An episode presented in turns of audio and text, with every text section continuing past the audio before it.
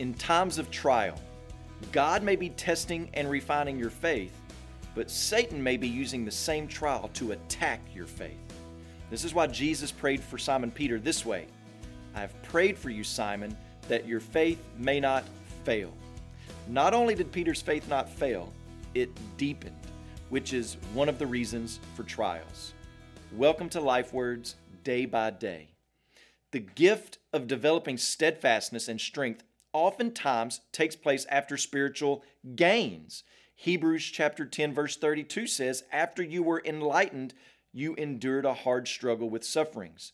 Directly after Jesus was baptized and God pronounced his blessing on him, Satan enters the scene and says, If you really are the Son of God. There's nothing more pleasing to the enemy than to attack faith. But remember, Satan is piggybacking on trials that God has ordained for the believer and that God intends to use to strengthen your faith. Job said in chapter 6, verse 4, The arrows of the Almighty are in me. And I'm sure at that point Satan was jumping up and down, but there was a hidden smile on God's face because he knew exactly what he was doing and what the end result would be. Listen to the end result that James highlights. James chapter 1 verse 3 says, "For you know that the testing of your faith produces steadfastness." All of this talk on steadfastness and endurance brings us to the doctrine of the perseverance of the saints. The reason trials can be seen as grace for the believer is because they result in fortitude, which is evidence of genuine faith. True saints of God will persevere in the faith. This is our human, earthly, biblical viewpoint. But there's also a heavenly viewpoint that we call the preservation of the saints or security of the believer. And so, which is it? Do we persevere or does God preserve us?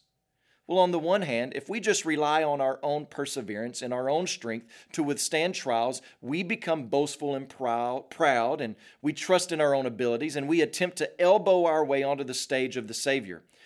But on the other hand, if all we say as believers eh, eh, that we never exercise enduring faith because we believe once saved, always saved, I can no, no longer have to walk by faith, then we presume upon God's word. But as believers, we are safe and secure in God's care and provision. And it's this very security that makes possible our perseverance. They go together. Notice one passage that puts on display both perseverance and preservation. 1 Peter chapter 1 verse 5 says this that we who by God's power are being guarded through faith for a salvation ready to be revealed in the last time. Well, whose faith is it? It's our faith. Whose power is it? It's God's power. So get the full picture. God saves us and keeps us secure by the faith that He gives us. And this faith He gives us is not an inactive faith that says, once saved, always saved. I can do whatever I want, whenever I want. I don't have to walk by faith anymore. For sure, there will be immaturity, and for sure, there will be seasons of disobedience. We're human. But genuine faith in Christ perseveres until the end. The one who does fall away never had true, genuine saving faith to begin with. This is what we know by the testimony of Scripture and what we have been called to become intimately acquainted with through trial.